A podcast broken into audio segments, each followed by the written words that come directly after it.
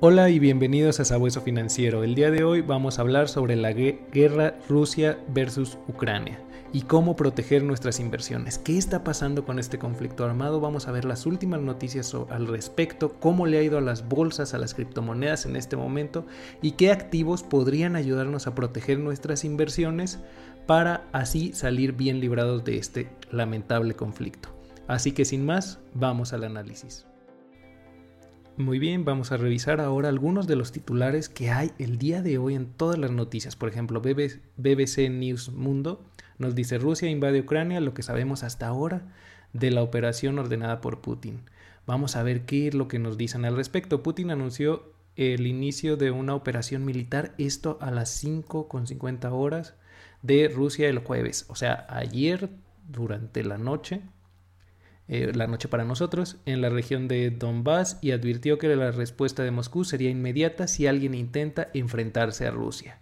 Y vemos titulares similares en todas las notas. Por ejemplo, el economista aquí en México nos dice Rusia afirma que destruyó las bases aéreas de Ucrania y Kiev, que derribó cinco aeronaves rusas.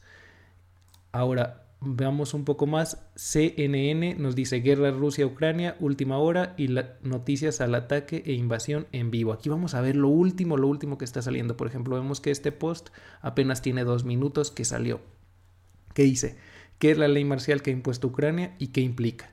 Aquí nos habla sobre cómo el presidente de Ucrania Volodymyr Zelensky introdujo la ley marcial en todo el país y llamó a la población a mantener la calma, mientras aumentan los reportes de explosiones en varias partes del país. Pero ¿qué es lo que sabemos hasta ahora? Las fuerzas rusas invadieron Ucrania durante tres lados, mientras que las explosiones resonaron en varias ciudades, incluida la capital, Kiev, en un amplio ataque que comenzó antes del amanecer de este jueves, eh, durante la noche, como comentaba para nosotros.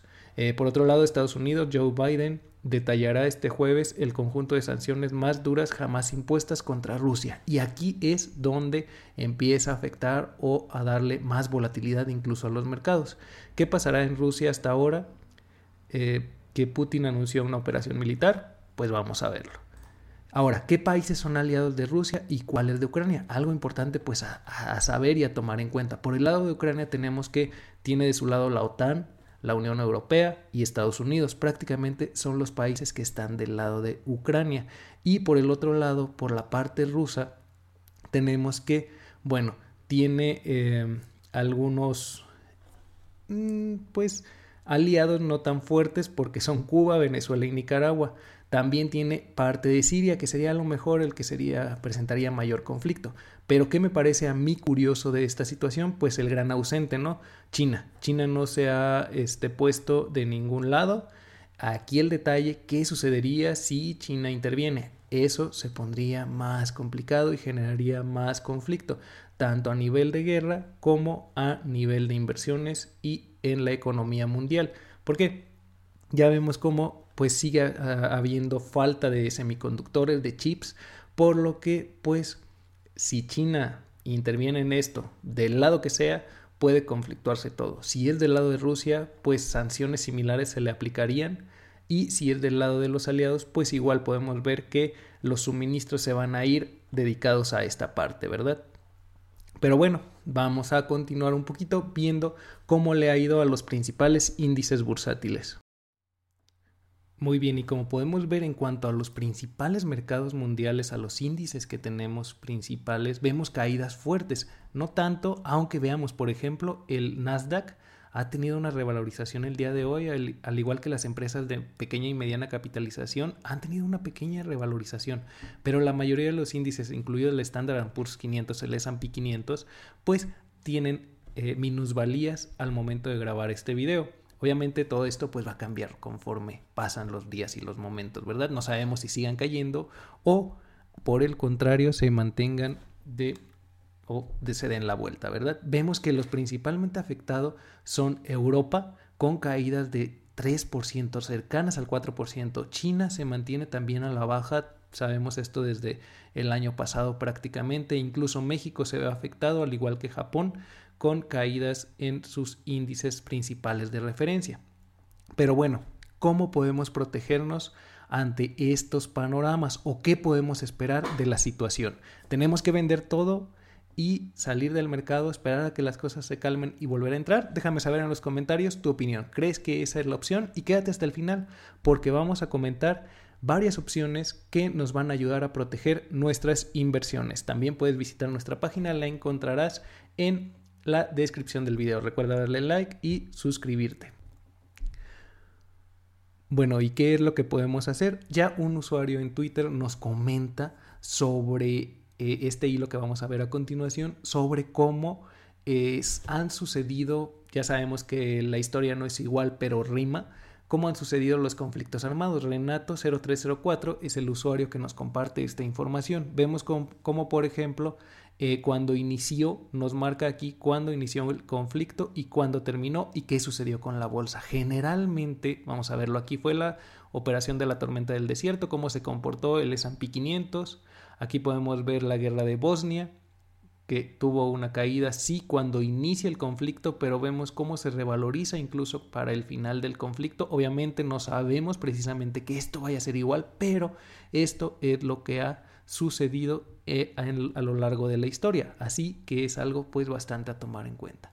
La invasión de Irak, aquí podemos ver cómo de igual forma este, tiene una caída y termina revalorizándose al final, así que pueden ser los momentos de oportunidad y de compra en los mercados.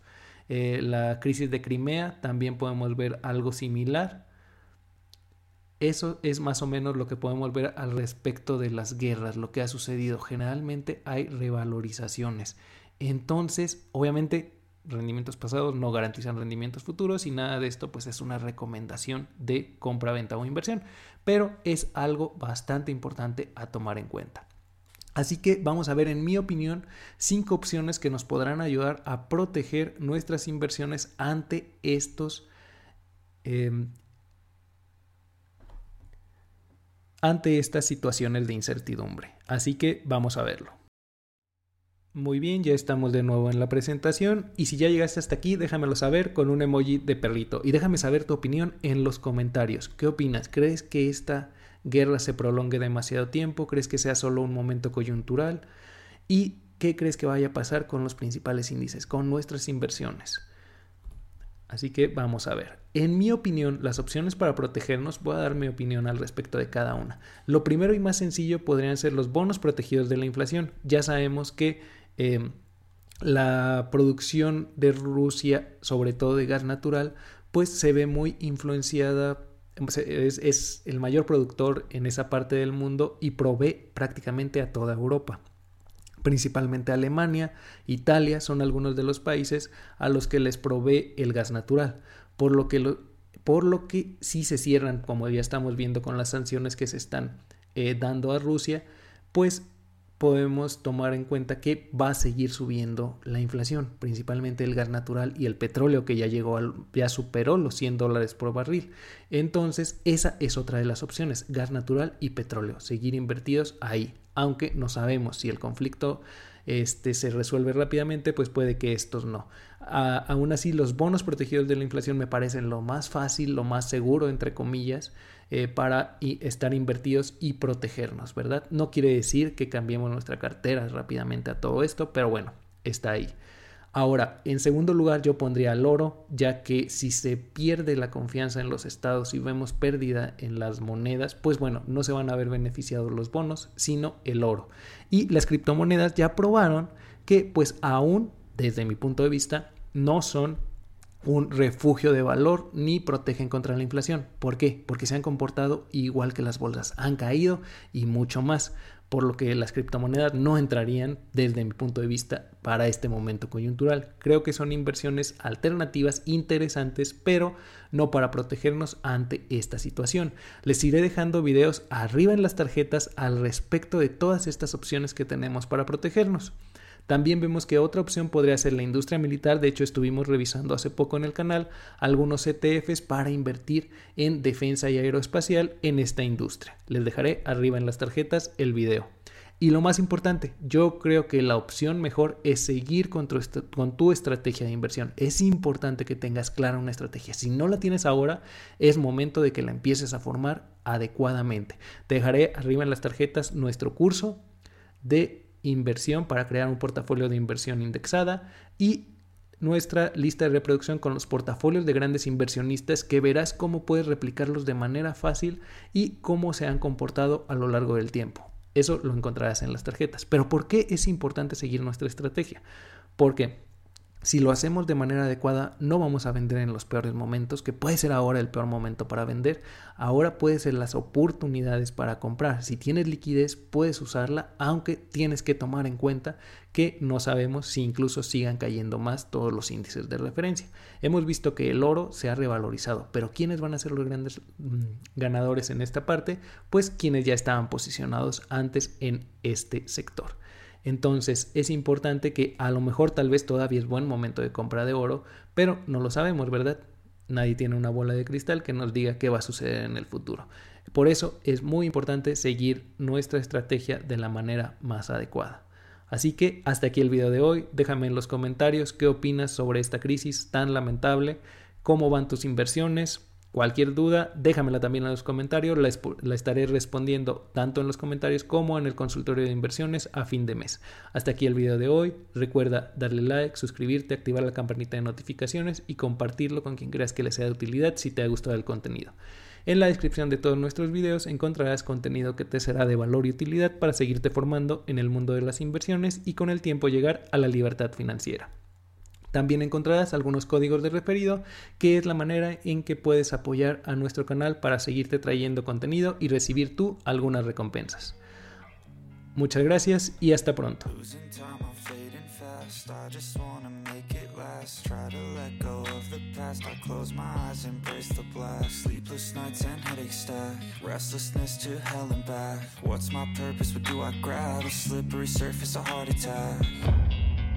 And sometimes you just gotta believe There's something that'll give you relief